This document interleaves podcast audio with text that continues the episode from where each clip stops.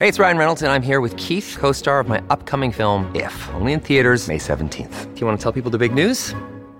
All right, I'll do it. Sign up now and you'll get unlimited for $15 a month and six months of Paramount Plus Essential Plan on us. Mintmobile.com slash switch. Upfront payment of $45 equivalent to $15 per month. Unlimited over 40 gigabytes per month. Face lower speeds. Videos at 480p. Active Mint customers by 531.24 get six months of Paramount Plus Essential Plan. Auto renews after six months. Offer ends May 31st, 2024. Separate Paramount Plus registration required. Terms and conditions apply if rated PG. Hello, everybody. This is Marshall Poe. I'm the editor of the New Books Network. NBN listeners like to read books and buy them. So we thought we'd tell you that right now, our friends at Princeton University Press are having a remarkable site wide sale. You can get 50% off books, including ebooks and audiobooks, with the code 50, F I F T Y, at checkout until May 31. You can save some real money on Princeton University Press books. I encourage you to go there and check it out.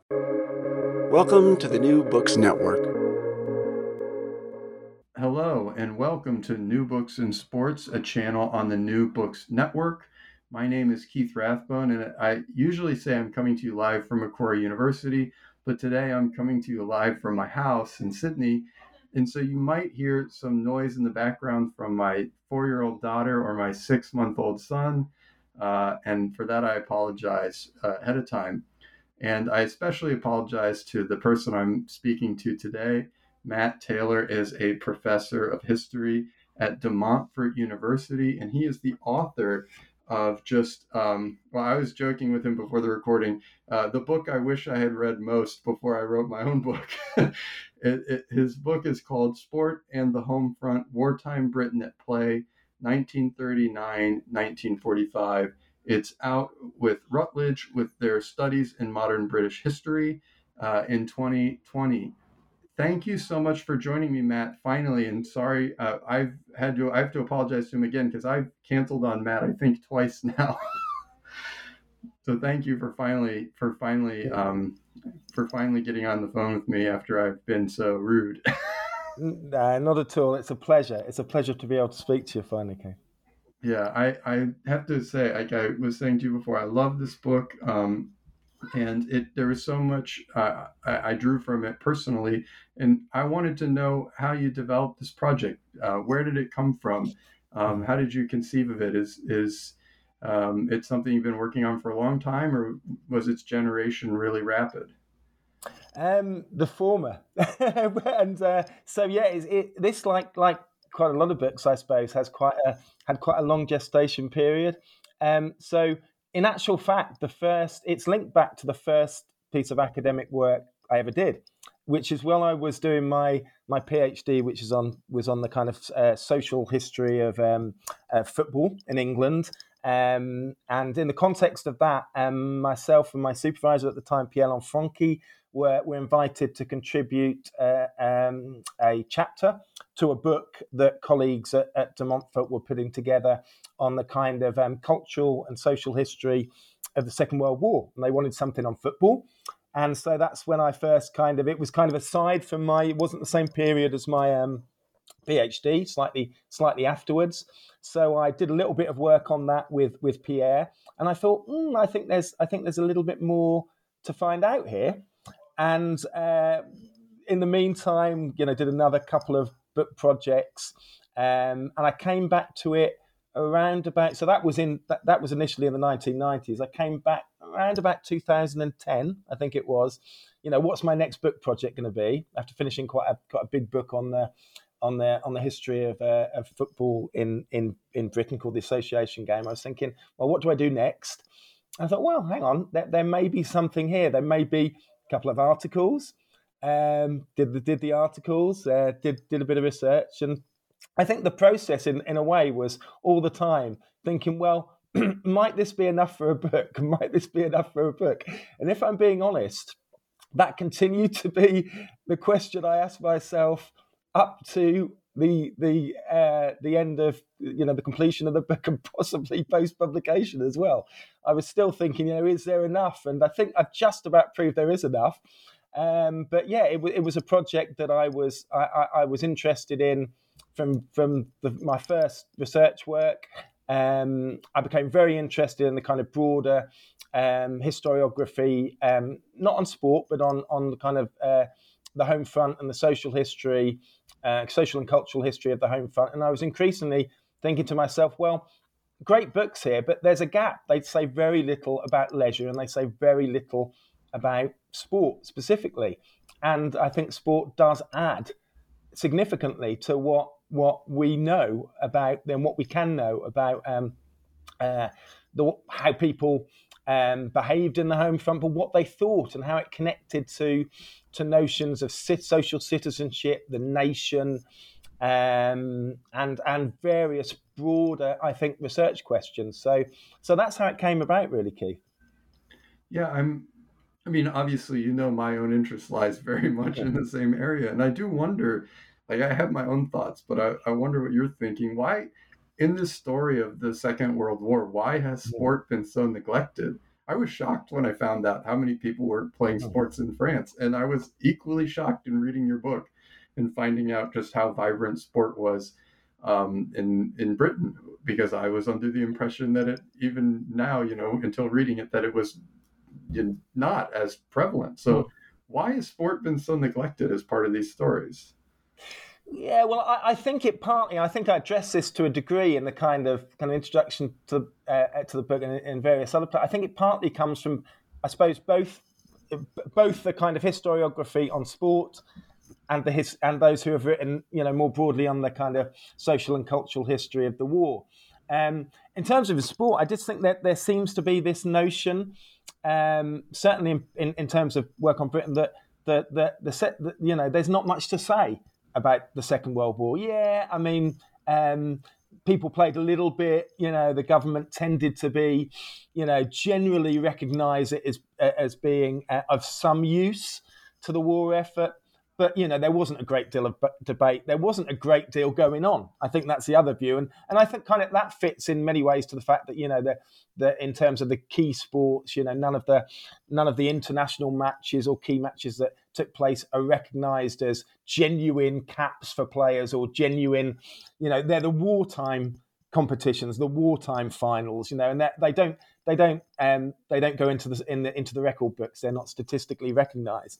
So the idea that this is a kind of an interruption, I think, comes from those in inverted commas sports historians working on the area, and I think I think for those more generally, um, I think there is an element of a continuation of this idea that you know well, how important can something which really was relatively trivial compared with the other important aspects of people's life, how important can that be? Um, but but then if we think about you know how you know the huge amount of work that's been done on film and cinema and things like this, you know, which were which recognised almost from, from the beginning as being extremely important, not just in terms of propaganda, but in how people um, how people engaged with the war and how you know and and the you know how they how they dealt with it in terms of their free time and how they took time away. And so it so it is you know it, it's an odd thing that that sport uh, you know has been maybe there's a sense that enough has been covered in terms of um, you know looking looking at other forms of um, uh, entertainment, you know, which which has been, you know, certainly cinema has been covered very well. But I would suggest that, you know, alongside sport, other forms of kind of entertainment and leisure also, have, you know, still have their histories to be written.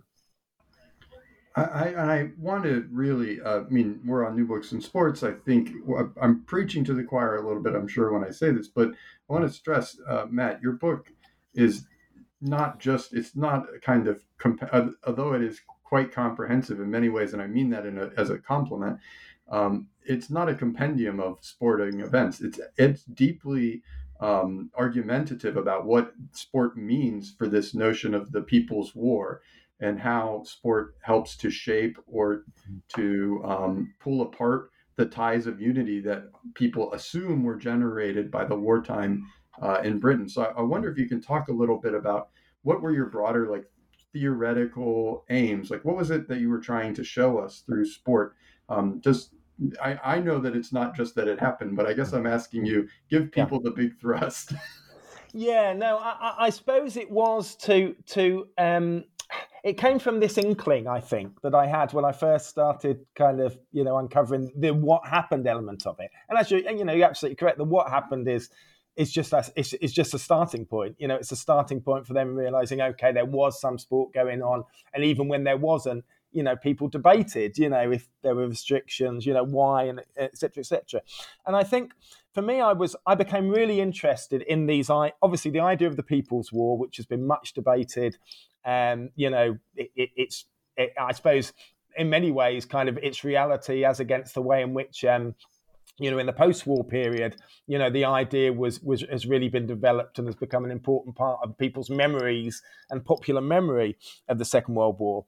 Um, but I was interested in in connecting it to some of the ideas around, I think, citizenship and um, uh, national identity, and as you say, the kind of the, the notions of unity, but also the fractures that existed in kind of the notion of, of, of the nation, what the na- what the nation means at a time of war. And I was really interested uh, to give an idea of kind of the kind of the the books that influenced. I was really particularly kind of influenced by Sonya Rose's work, um, uh, Which People's War, her book Which People's War, which was really very much about that issue about. Um, you know the, the the the tensions between calls to unity in terms of the notion of, of you know we're involved in a people's war, but but but within that also the, the, the, obvious and clear tensions between, you know, a range of things in, in relation to gender. She talks about gender. She talks talks about um, uh, the the split between city and countryside, the split between regions, um, issues of race, which do feature a little bit in, in my book as well. And so I think it was it was that that was one of the big ideas that I wanted to explore in relation to to sport because it seemed to me very clear that um, uh, in in the rhetoric of um, uh, uh of what sport meant for those who both uh, at various times who kind of supported but also challenged it, um, it was it was connected very closely to these broader debates about the People's War, these broader debates about, you know, what what are we contributing to the war effort and and how are we being in inverted commas good citizens? Uh, and actually you know um, keeping your sports club going you know some people interpret it as very closely linked to to good citizenship. But at other times of the war you know playing to, to you know go, going to going to bet for instance on the dogs or or spending your afternoon at the dog track could be considered quite the op- opposite. That was you know that was a bad that was a bad that, that was someone who wasn't con- contributing to, to, to, the war in any way. And so it shifted at different times. But it's clear that, that that's because sport meant meant things to, to lots of people and even for those for whom it didn't mean a lot they recognized it, it, it was important to those who who were significant to the war effort, kind of war workers, servicemen and women, you know, it was absolutely clear that that it fed into these broader debates. And I suppose, yeah, it's not. I suppose it's not. I'm not answering in terms of a big theoretical approach, but I was very interested in kind of testing those sorts of ideas, which have really come to the fore in some of the best writing on the kind of social and cultural history of wartime Britain, and really testing to what extent sport um, both fitted uh, challenge, but but but kind of added to, to, to those debates and to what we know in terms of those things. Yeah, I, I mean, I think you were extremely successful, and um, the the book itself, uh, for people who haven't read it or who would like to know more about it, it's actually structured really thematically, um, and so when I first looked at the organization, I was like, oh, this is. I wasn't anticipating it when I when I first picked it up but it, I thought it really worked well. And so the first chapter, in some ways, deals with this is the chapter sport, the government, and civilian morale deals with that big question. I mean, why play sport it during a war at all, right? And so I guess you know I I'd start us out with that question. Um, you know, how strong was the movement to kind of ban sport during the war? What what was the you know kind of initial impetus for for banning it or keeping it? Yeah so i mean I, I, mean and that and that in a sense was the was the first chapter that i worked on as well. When i was talking about kind of the articles that i initially started on i kind of began there because in, in one sense that was the broader frame i suppose to, for understanding lots of the other issues. And in terms of kind of you know archival material as well it you know there you know it allowed me to go and you know look at you know fairly substantial number of files in the National Archives, which were linked to, to Home Office and Ministry of Home Security files on on the three really significant sports that they were concerned about, which was which was soccer, um, horse racing, and greyhound racing. Um, and so, yeah, the, in terms of the, the, the, how it fits in with, you know, these debates, you know, should we play and, and the movement kind of for and against, I suppose a general sense, which I think is correct, if we compare if we compare it in Britain to to the second, attitudes in the Second World War compared to the First World War, is that is that generally there was generally there was support for the notion that there is some value in in playing sport. Um, and partly that linked to the notion, uh, uh, you know, the chapter is based around this idea of civilian morale, which is not, which doesn't come from, you know, it's not um, a retrospective imposition of this notion. This was very much discussed by the government, by social research organisations, which were, which worked for the government, such as Mass Observation, which features quite a lot in the book, um, you know, and other other research agencies. And it was really important because there was it was linked to this concern um, about what was going to happen when the war started, the, the, the, fear, the, the fear that there would be the immediate threat of, of air attack and bombing. And so issues of safety became really important in that sense. And so plans had been made to um, to uh, make sure, certainly in the in the early weeks of war, that all entertainments and places of entertainment and sporting events and things like this would would cease in the first few weeks. That was there's a sense in some of the writing on that that that was kind of worked out, you know, amongst the authorities, you know, in the first few days. Yeah, not really. It had already been decided. It had already been decided kind of a year before that, that that's what would happen on the outbreak of war. Um, and so there wasn't there wasn't a huge amount of um, of challenge, uh, you know, to, to, the fact that that, that initially uh, place uh, sports places and places of entertainment were were closed down. But there was a recognition that that would soon be eased, um, and so what then happens, I think, is that there are there are um, there are there are particular groups that are that are campaigning for for more sport. The um, uh, sports authorities are engaged with the government uh, at national level, and then you know later kind of kind of kind of at local level with different authorities and it very much depends, you know, attitudes um, centrally amongst politicians and, and, and more, more broadly, I suppose, amongst those who were pushing for, for more sport to take place. It very much depended on different periods of the war. And so there was a shift. It was, it was a forever shifting um, um, story, really um, in terms of you know how how government policy, for instance, de- developed. It's not enough to say you know the government generally, you know, the government recognised that sport was a good thing, so let's give as much opportunity as possible to do that. That was their kind of default position, but it but that varied at significant times in the war. So you know, at the beginning of the war, there were restrictions, then they were eased generally, and then a number of those restrictions came back. Um, in the summer of, of 1940 with the with the fall of France and kind of, kind of significant um, concerns about um, uh, an imminent invasion.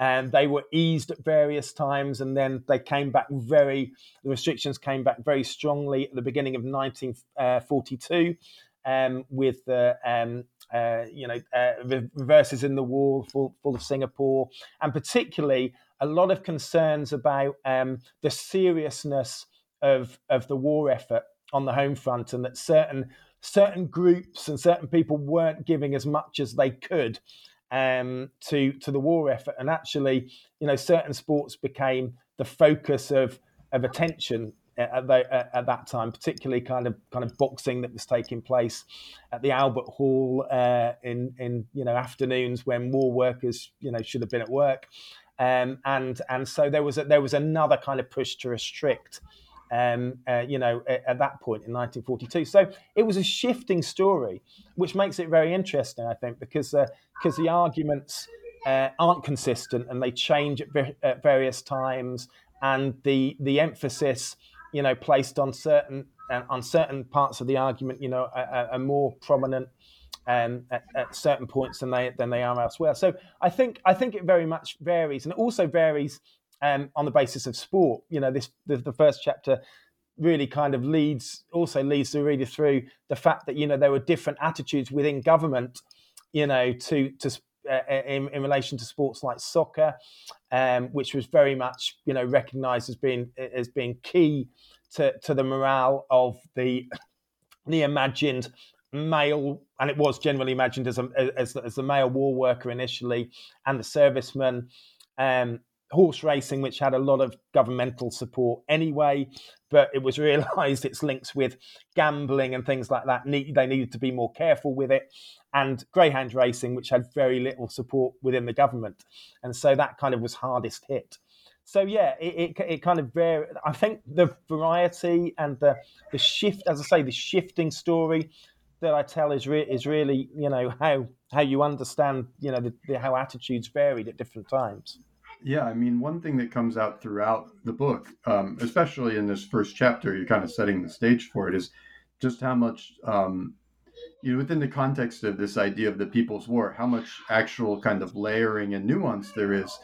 You're talking about social class, you're talking about region, you're talking about um, gendered notions of sport. Always a lot of commentary on on women in sport uh, in the book, and uh, also the timeline the sport, different kinds of sport. And um, also, I, one thing that really surprised me in reading it, coming from the French perspective, where I had to kind of needle out some of this, uh, but just the diversity of different government agencies that had a kind of finger in the pie of, yeah. of sport. Um, it, I was honestly flipping back and forth uh, to keep some of the acronyms in in my yeah. head because there were so many few... different groups that were uh, yeah.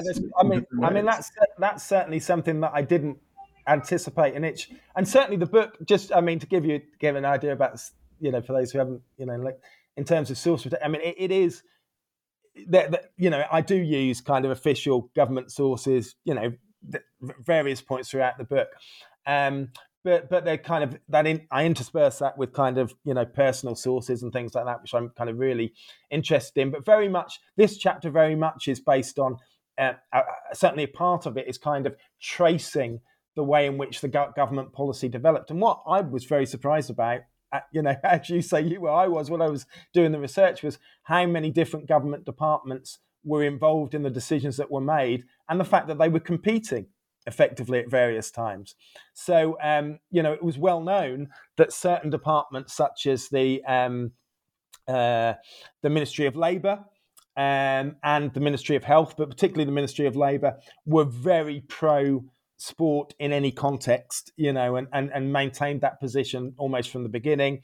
Whereas um, other other bodies, um, the the service, um, the, the service uh, departments, so the Army, Navy, and Air Force were involved in these decisions as well. Obviously, they were much more circumspect about it, but the most um, uh, the most kind of powerful, certainly as as the war developed by 1943, 1944, the most powerful of the government departments which kind of opposed um, uh, war.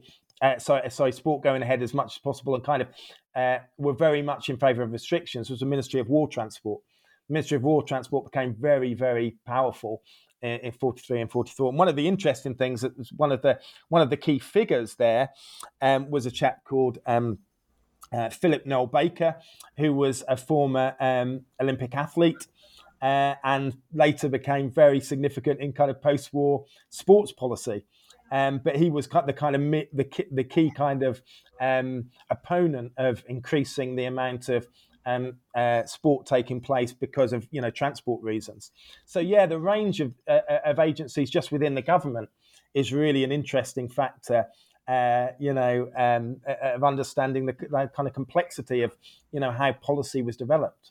One of the things that comes out in your book too, uh, and I think we, I could, I was just you talking about this is making me kind of flip back in my head and laugh at the number of times in which people were getting in trouble for driving too far in yeah. their cars, the civil defense driving too far to go to matches. Yeah. Um, but the, the the the story that you're telling is not, of course, just one of top down kind of imposition of sports, but also the kind of dramatic interest in sports despite the war from ordinary people. And so your your your second chapter, which I really liked, um, is about sport sporting clubs and carry you, you call it carrying on. So I wonder if you can talk to us a little bit about you know, what were the challenges that sporting clubs faced, both material challenges, uh, challenges that the state was um, putting forward, things like that, and how that they tried to overcome those, and if they were able or unable to do that.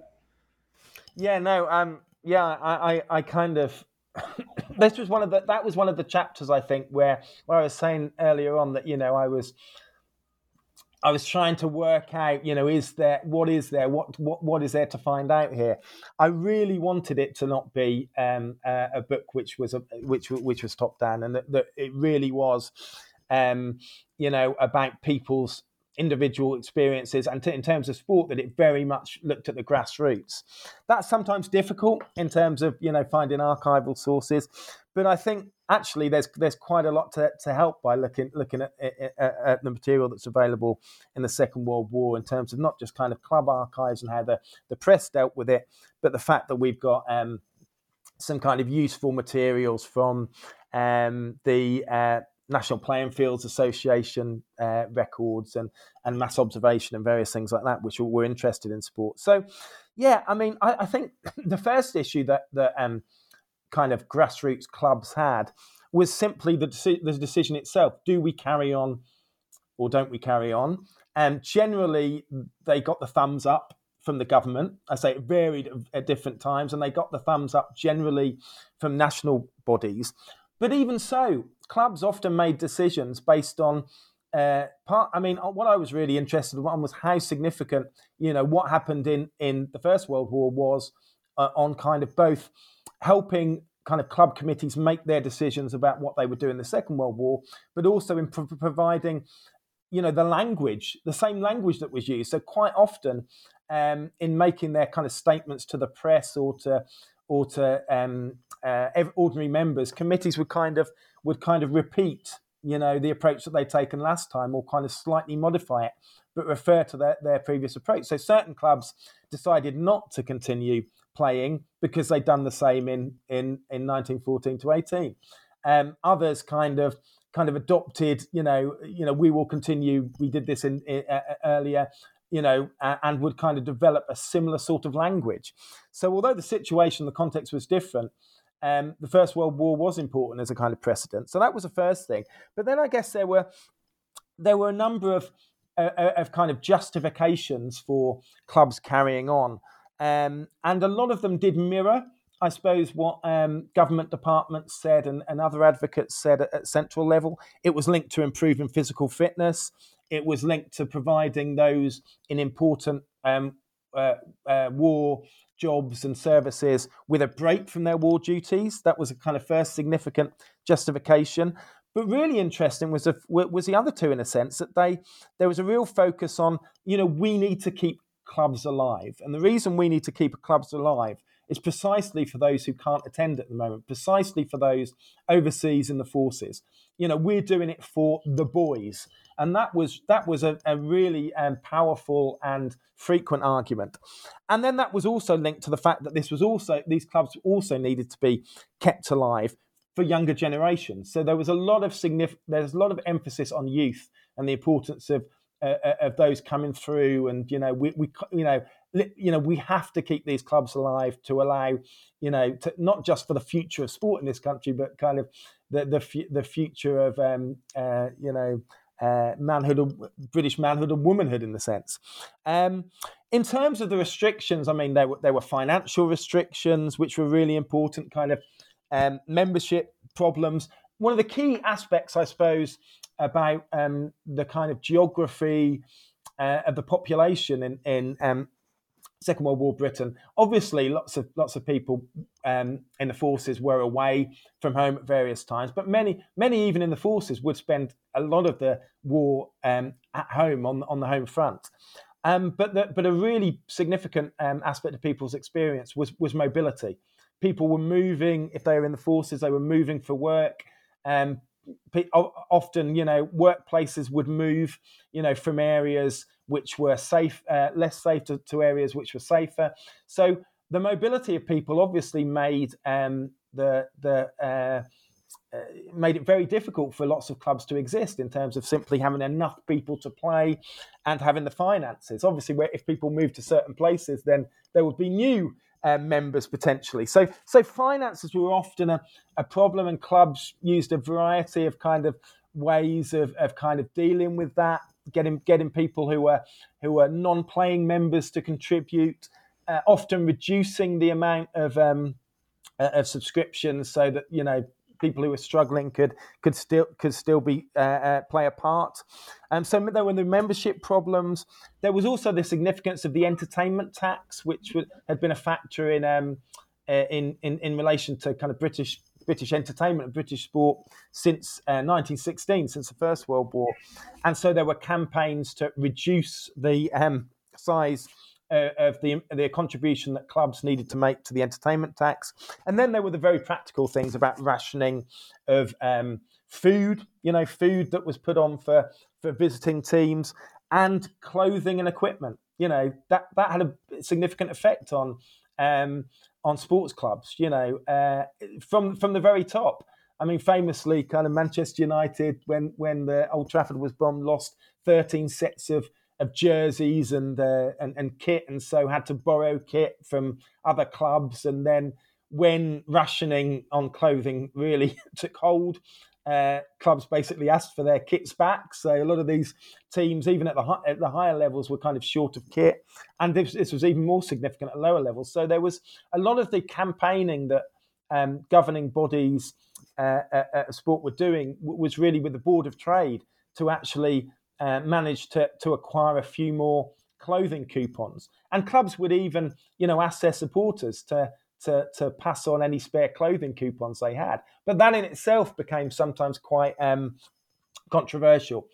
Um, you know, in the sense that there would be complaints and letters to the press that you know why why are why are sports clubs being prioritised when our ordinary workers, our ordinary sorry, our ordinary coal miners and and people in, in important professions are having to having to go to work in rags.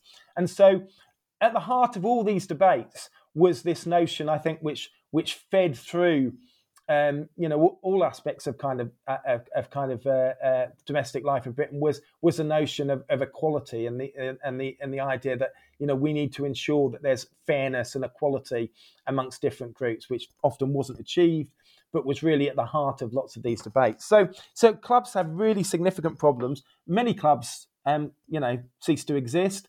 But I think one of the interesting things was how many clubs managed to to um, keep functioning and keep going under these incredibly trying circumstances. Yeah, the one uh, that comes through, I think, pretty strongly throughout your book, which is that um, in difficult circumstances, oftentimes club leaders, individual athletes, sporting officials, um, they often work together or, or um, work, if not together, then they work creatively to mm. try to keep things alive. I'm, um, I'm jumping ahead a little bit, but um, you know, one of the, the kind of fights that you, I think you can see this kind of contestation, but also creativity and also kind of e- debates about equality is the, the fight over Sunday sport. um, which was really it's not in this chapter, but it's kind of a similar a similar kind of set of issues. Um, you know, can we play sports on Sunday? Who can play sports on Sunday? What sports can be played on Sunday? and, yeah, and yeah. how um, and and in what regions? and, and um, so you get that kind of you get that kind of contestation, um, but also uh, cleverness in some in some of the circumstances to to keep sport alive because for a lot of people it was a, a, a very important part of their wartime experience that came yeah, no, really strongly. Yeah, a- a- absolutely, and you know, I think I think yeah that the the you know it's interesting because I, I suppose many kind of episodes in the book are about contest, you know, contestation over resources, contestation over, over space, uh, and over and over yeah the and over kind of traditions, which I suppose in the sense of kind of um, what we do with with Sunday sport, can we you know given the fact that most most clubs and governing bodies and councils initially uh, were very reticent to open facilities on Sundays. Um, that, but it led to you know a broader kind of opening up of you know well what what what do we stand for? what do we represent both as a nation you know, and more, more, you know, more significantly, kind of at, lo- at local level as a kind of council and things like that. You know, how do we balance the importance to our nation of keeping people fit and happy and being being good and uh, uh, you know um, focused war workers, as against the the uh, the impact that people you know play, playing on a Sunday might have on those you know you know who, who are uh, very religious and kind of you know regard it as as a, a significant um, uh, you know a significant problem in terms of the way they see the nation and the way they see um, the way in which even even a nation at war should maintain traditions. Part of the things we're fighting for are many people argue are certain traditions, and we can't let those go, even in the most trying of circumstances. So, so yeah, these these these challenges which which what took place on um, on, a, on a kind of they do take place on a national stage, but the very interesting thing, you know, is the fact that that quite often these decisions are being made at kind of regional and local levels, you know, with slightly different um, uh, outcomes, you know, in each place. So, you know, Sunday sport might might be allowed at certain times in, in one city, you know, 20 miles down the road, there might be a different viewpoint. So, so I did, I did love like the one guy in Birmingham just blocking all of Sunday sport or whatever. You know, he's he's in charge and yeah. he, he doesn't like that. So no one in yeah. Birmingham. yeah, yeah. So the uh, you know some of the amateur associations and yeah, yeah, just said, well, yeah, you know, we this is our tradition, so we will, you know, we will, we will not. And then there were connections made to you know, well, we we represent the nation then more fully than down in London where they're allowing it to go ahead. Well, you know, and so there are kind of these anti-metropolitan undertones to a lot of the arguments quite often. So and those those things you know are, are, part of the debates as well. I, I almost felt like that could have been um, in your in your subtitle even is how how rich um, the kind of local versus metropolitan um, contests can be, and it's not just. I mean, obviously, you you point out the you know the tensions in Scotland or in Wales, mm. which have, as you point out in several different uh, chapters, um, different notions of what the nation or the people might be in the first place but also just within England itself and how the kind of home counties become a symbol in many ways, but also um, a symbol that a lot of people reject. Uh, I, I, thought that was really well well done throughout the work. Yeah, and, and, it partly relates to you know I suppose to again different experiences. You know, certain parts of certain parts of the country, you know, suffered um, bombing. You know, in a way that others didn't. And that wasn't, of course, just regionalised. I mean, kind of urban areas were very significantly impacted. Obviously, kind of Coventry, Birmingham, Belfast, um, Liverpool. You know, so these cities, you know, very much were affected by bombing, as well as, of course, uh, as London was.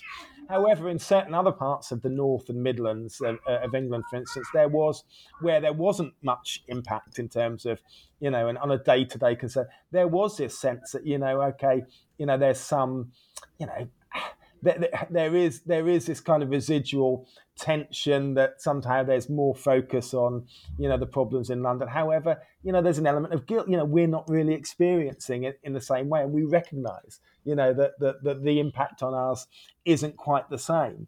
So so yeah, the, the fact that people that there were different you know experiences in different contexts, which which un, which also kind of cross cuts. You know, I suppose the more um, the more straightforward kind of regional tensions, which which which are in, in wartime are building on. Yeah, they're building on the the peacetime tensions as well. I think your book finishes with like four extremely, um, I, I, think, really well argued chapters, and your your work. I I, I con- I'm conscious of the time that we probably can't talk about all of them, uh, but there's a chapter, work, fitness, and play, on the the kind of contested notion of what is fitness, how do we achieve military preparedness. There's a chapter on called Sport and Everyday Life in Wartime that looks at what everyday life even means. And this one in particular, I mean, I have everyday life in the title of my book, and I was like, I needed to read this book first. Um, I could have used this. Uh, a, a chapter on broadcasting and wartime sport and how sports broadcasting changes. And then the final chapter on sport war in the nation and complicating his idea of uh, the people's war and the nation's war. Uh, so, Matt, do you have a preference about which ones we're we were able to talk about? I think it, we'd be really rushing and doing injustice if we talk, tried to talk about all of them. But well, I mean, how about? I mean, I'm. I, I think I've, I've hinted a couple of times um, at the kind of how important I suppose looking at, at personal narratives was for me yeah. in the book. Um, and so chap- the, the, the, chapter you mentioned on kind of sport uh, uh and everyday life, and you know, I'm, I'm, absolutely not. By the way, I'm not. I'm. I'm not at all convinced that I've.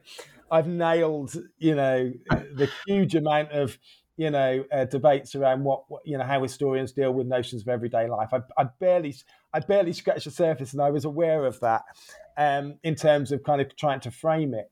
But it was it was clear to me that I had to have something about this because um, uh, uh, because it was.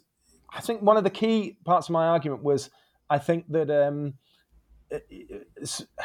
just as as an element of certain people's lives, not everyone's by any mean, but certain num- number of pe- people's lives, sport became a part of the everyday, and the everyday became incredibly significant in a wartime context. You know, it, effectively the everyday became politicized. You know, people every what people do in every moment of the day kind of almost becomes an, an element that, that is important to us. How they spend their time, you know, how uh, to the extent that they're careful with their resources, to the extent to which they are they are um, uh, keeping themselves fit, not for themselves or their family only, but for their nation and you know doing doing their bit. So I think it was really important that I that, that I had this chapter which uh, address, addressed this idea and that I really kind of made as much use as possible as a, of the kind of personal narratives that I'd that I really you know was absolutely searching for for this.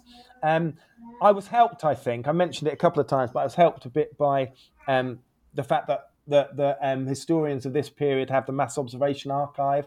So yes, for people I'm extremely who, jealous of mass observation. yeah, I mean it is it's a great resource. I do a, I do um, I have done a kind of a course which uh, which is on kind of um, wartime Britain in, in War and Peace, which kind of basically traces this period of mass observation. So basically, it was a social social research organisation established in the late 1930s and kind of uh, continued into the 1940s. It actually still exists in a in a in a in a different form, and so it's it's, it's still operating. Um, and the archive is great because basically they had lots of different uh, forms of, uh, of um, uh, generating material, but the the two main ones were they would send investigators out to to just see what was happening and note down people's experiences. Um, but the one I use a little bit more, I think, is is the uh, what we call the directives or the national panel. So what would basically be sent out would be monthly questionnaires, effectively to about two thousand people. It varied the numbers during the war at different times, who would respond to issues of the day and um, you know politics. What do you think of Churchill? What do you think of of, of Stafford Cripps? What do you think of various people? Um, you know, how are things going in you know in uh, you know parts of uh, uh, Western Europe and the East and things like that. So various aspects of the war, but also, you know, they were very interested in just people's people's ordinary lives. So what what do you think about you know notions? What do you think about spiritualism? What are your views of religion? And sport was one of the things, not the major thing, but one of the things they were they were consistently interested in. So I particularly used one questionnaire from 1942, which was one of these times, early 1942, where there were lots of debates about, um, you know, should should sport be more restricted, should it continue, which asked people their their opinion on that question. So I was able to use that particularly in the first chapter. But the second the, the second question was in really useful for me, particularly in this part of the book, which asked people about what were their experiences of war. And what you got often there was kind of potted potted histories, but reflections as well on what sport has meant to them, or if it didn't mean much to them, you know, what it meant, what, why it didn't mean much to them, what it meant to other people. And so you can tap into those sorts of things to really get a sense of, you know, um, how sport had become a part of people's you know people's histories and their every their, their everyday existence at wartime so with that alongside you know kind of unpublished and and published memoirs, which of which there are kind of more increasingly those that have been found out. Some great stuff at the um, Imperial War Museum. You know, I was able to kind of get a sense of what, in inverted commas, ordinary people, uh, what their experiences uh, of sport in, in, the war were, which I think was really, really valuable and probably, in a sense, my favourite. Probably, probably the, the, the bit of the book I liked most that I was kind of because I thought that was going to be something I was really going to struggle with, and I got a little bit more than I expected.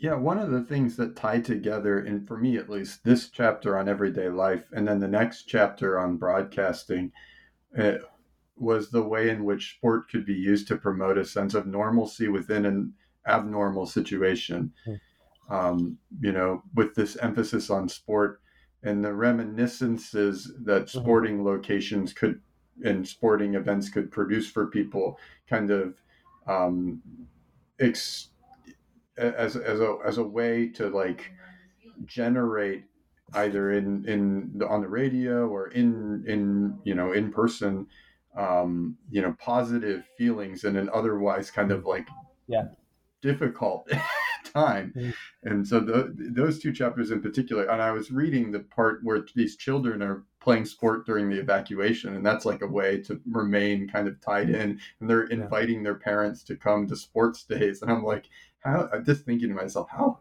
hard that would have been. Mm-hmm. Um, and then people listening to the radio, listen, you know, them finding the right sports stars to talk about the big events of the 1930s to bring it up so they can kind of reminisce and how that helped promote morale in this otherwise difficult time. I, that was really, yeah. I think, a great part of the book.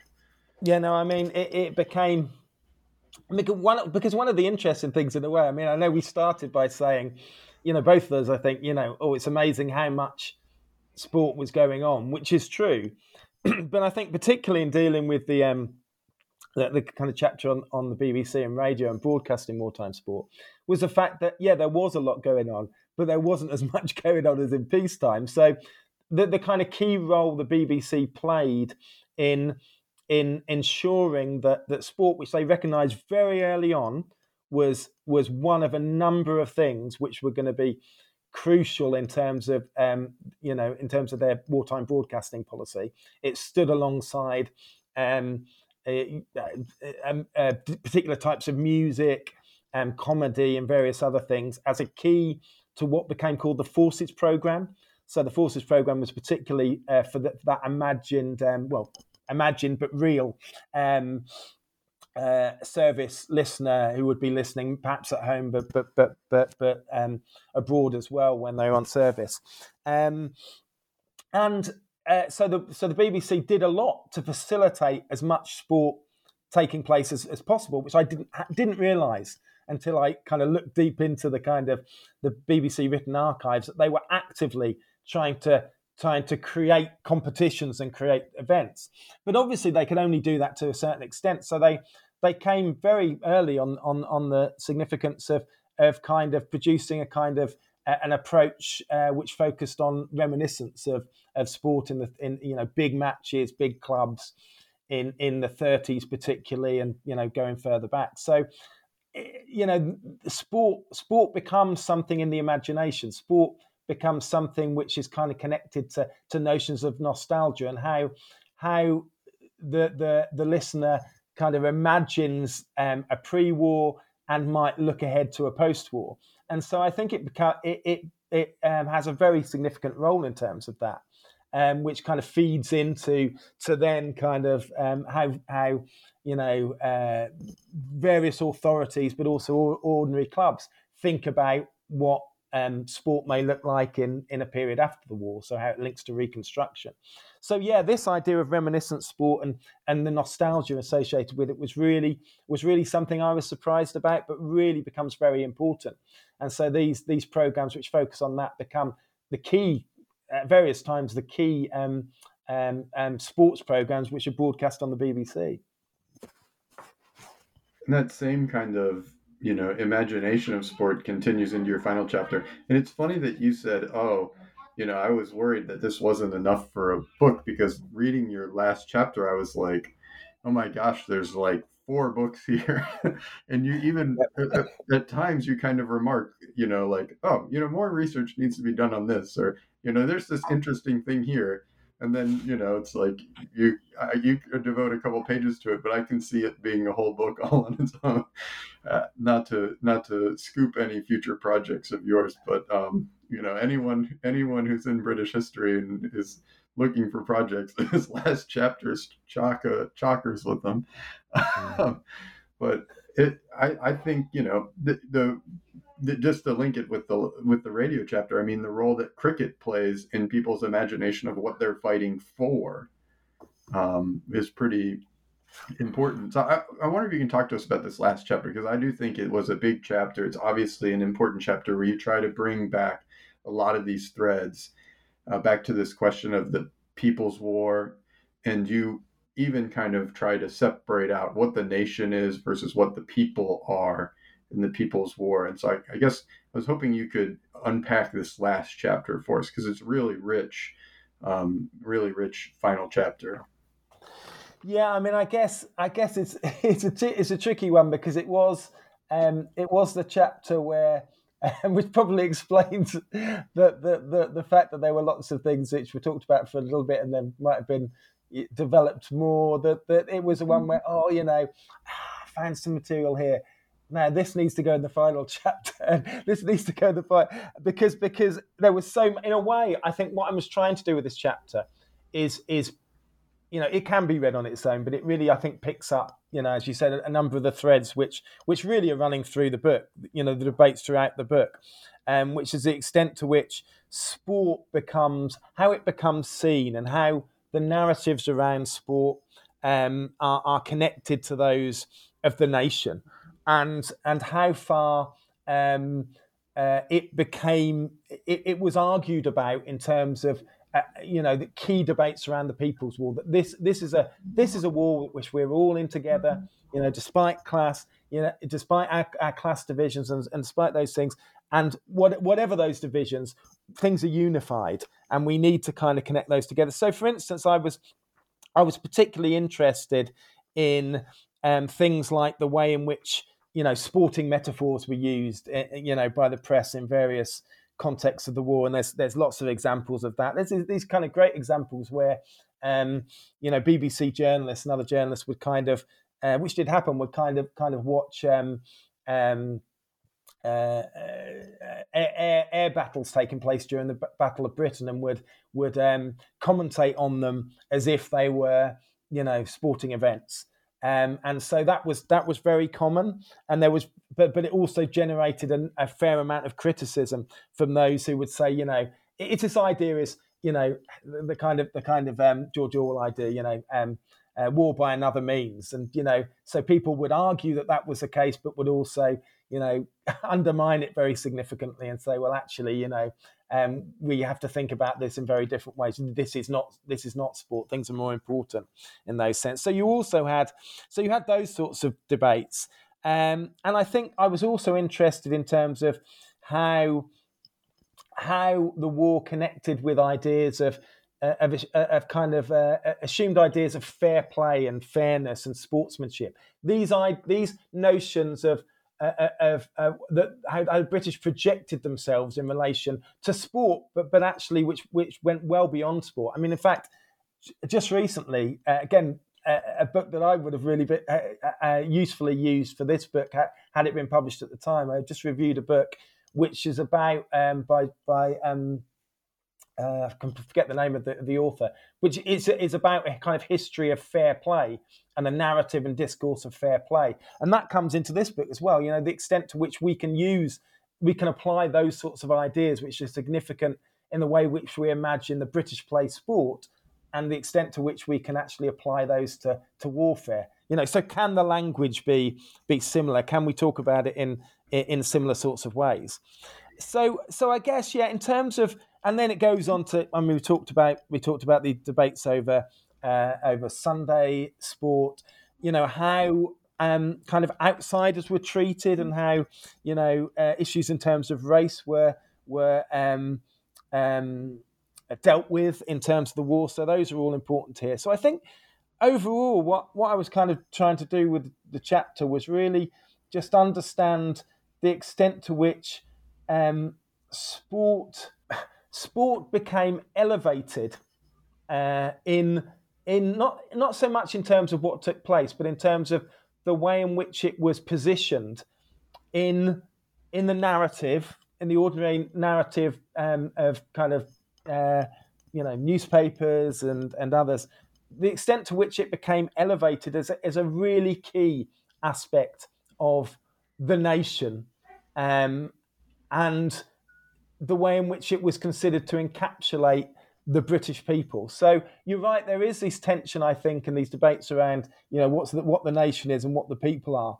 But I think what I what I felt very much is that even when a lot of sport wasn't taking place, sport became more central and more core to, to these debates of how we see ourselves and how we see ourselves at, at these times of tension and stress than even before. And so I think that was one of the things I wanted to explore um, in this final chapter. Well, one of the things I kind of drew from it, maybe this is just me, is that, um, you know, wartime British sport wasn't unified, it wasn't harmonious, but it was, and it wasn't unchanging, but it was British. and yeah. there were all of these other influences, but they weren't as strong an influence, and maybe not much of an influence at all compared to kind of the pre war or existing fractures within this nation, right? Uh, that yeah. continued in in meaningful ways and kind of, um, you know, people could imagine a kind of more harmonious post-war, but actually, as we know, like that didn't that wasn't what happened per yeah. se. Um, but that there was something kind of that there le plus ça change you know things changed but the the the mm-hmm. fractures within society didn't didn't heal over but they also weren't Americanized or mm. Polishized or yeah. in, influenced in, in in major ways by this global catastrophe that was happening or happening around them. They were mostly or most strongly influenced by things that had already happened in Britain and that were yeah. happening. Do you know what? And I think you're right about that. I think that's that's kind of, although I probably don't articulate it as clearly as you have then. I think that kind of is what what what it argues to a degree in the last chapter. And you know, thinking about it, that's also something that I'm. I, I don't know. I'm kind of slightly.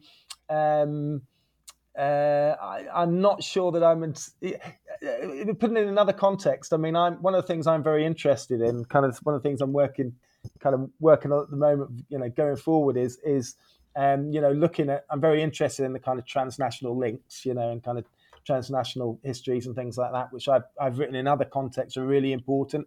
Even in, in in the sense that quite often, you know, the British see themselves as fairly insular in terms of sport, um, in, in certain contexts anyway.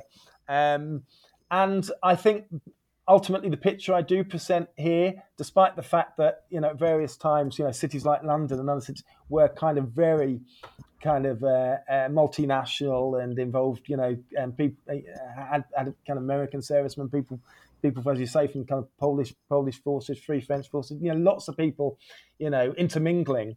Um, you know, I think the I think the picture we have is kind of sport in in, in wartime is is re, is relatively insular, and so in that sense, despite what I've said elsewhere, I think there is an element where um, the wartime period is a slight interruption from what was happening elsewhere, which is interesting as well because I think I think in terms of the First World War, what I've understood about that, that isn't the case at all. So so yeah, um, I, I think I do certainly in terms of the way people saw the values associated with sport and how that connected to so-called national values. Um, I do think you know, you know that that that that is very much connected to a traditional notion uh, of Britishness, which is is felt the need to protect that is, is very high on people's agenda. I, I, I want to um, highlight, and before I ask a final question, um, one of the things that I, I, didn't, this is how I brought up the questions, but uh, it kind of ties into the last thing you said, which is uh, the way in which these kind of traditional ideas were actually quite flexible. So in that final chapter, of course, you have a big section on uh, the role or the kind of reception of black athletes in Britain. And although it's a big change that black athletes are increasingly present, um, they're kind of in the context of the war seen as uh, that their participation is seen as necessary as part of fair play and as a contrast to what the United States is doing, trying to kind of preserve color barriers. And and another thing that's often comes up in your book, and you bring it up a lot, and I didn't bring it up um, in chatting with you, is uh, the increasing role of women in all of these sporting movements, but that oftentimes their participation is couched in very traditional ways. Like working class women make mm-hmm. claims to to sporting leisure on the basis of their improvement of their labor and things like that, rather than as a kind of challenge to as a kind of gendered challenge to yeah. you know. So that's a really big part of your book, and I we I didn't bring that up, but for readers who are going, hey, what ha- what about women? What that is in the book, I promise. Yeah. Yeah, I mean, um, just just really, yeah, yeah, please, yeah. Just really quickly, I mean, yeah, on, on the issue of race, I mean, I think, you know, without going to huge details about it, I, I think it's crucial. I mean, elsewhere, I've written quite a lot about um, boxing and the color bar, and I think, uh, you know, it's more than just boxing, but I think in terms of that story, the sec- what was happening in the Second World War in Britain was is absolutely crucial to understand that and how attitudes change. On on the on the role of women, I think you're right. I think I made the decision early on, and I think it was the right decision to. I didn't want a chapter just on women. You know, that's that makes no sense because it, they were so important to, at various points. I mean, I think I think attitudes to women workers are actually a key part of uh, the fourth chapter where I talk about kind of work fitness and play. Yeah. Um, and I think I am dealing with yeah uh, both the tension between traditional attitudes um, but also the, the, the the ability to be flexible at certain times, and the fact that many women were pushing against those sorts of ideas. And I think, although you know, I, obviously, I encourage people to to read the book to find out more about that. I've also kind of written a little bit more about that with Raf Nicholson. So Raf, um, kind of colleague, who, who's who, she actually wrote her um, uh, MA thesis on women uh, in the Second World War, and she was um, generous enough to let me have a look at that while I was writing the book. And at various times, I said to her, "This is really great. You need to publish this." And so when we were given the we were given the opportunity to to, to write a piece for a special issue of um, Sport in History, um, I said, "Well, Raf, we need to we need to we need to draw on your resources here because she had some great material, um, which I think added added significantly to to what I had."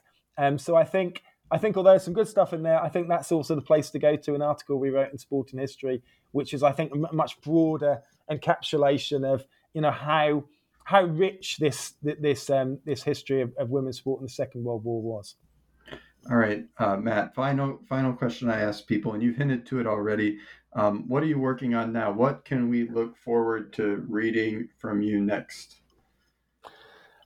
Okay, so the thing I'm I'm kind of working on hoping to finish reasonably soon is a is a, a kind of um, uh, slightly more than a textbook, but it's a, it's a kind of general synthesis, um, which I've called World of Sport, which is about kind of the I suppose it's about the link between sports history and transnational history, and the way in which sports his, history, I think, ha, the, the issue of sport can feed into what we understand about transnational history, and so that kind of that kind of was also arranged thematically, but it takes you through kind of the mid 19th century um, through to the 20th century. What I what, uh, through to the, the 1960s. What I really want to do with that book is, I think more than anything else, um, there there is some primary source material, but I want to point out the incredible work that people are already doing, which even if they don't kind of um, label it as tran- transnational history, I think is really important to those who are doing kind of transnational and global history.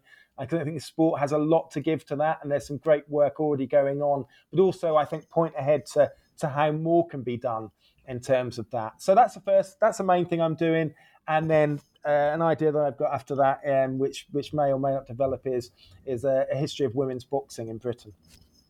The uh, well, I mean a history of women's boxing in Britain definitely needs to be written, and um, this, uh, you know, history world of sports sounds really uh, important and useful. I'm thinking immediately like that. There's a huge um, there's a huge gap in the in the kind of teaching market. There's no really good new kind of readable accounts of sport, how it how it emerges in a in a in a kind of broad way and how it's linked to kind of contemporary questions, maybe that as you're pointing to transnational history, um, but these kind of contemporary historiographical questions. So it sounds like it will be a very useful book for sports historians teaching uh, our increasingly um, common history courses in sports. Well, that's good to hear. it means I'm not wasting my time, hopefully. Great. Oh, thank you so much for joining us. You've been listening to a new uh, Books in Sports, a channel on the New Books Network. I've been speaking with Matthew Taylor. He's a professor in history at De Montfort University. He's also the author of Sport and the Home Front Wartime Britain at Play, 1939 to 45. It is out with Routledge in their studies in modern British history in 2020. Um, it's great. Pick it up, read it, and um, wish you'd read it two years ago. Thank you so much, Matt, for joining us. Thanks, Keith.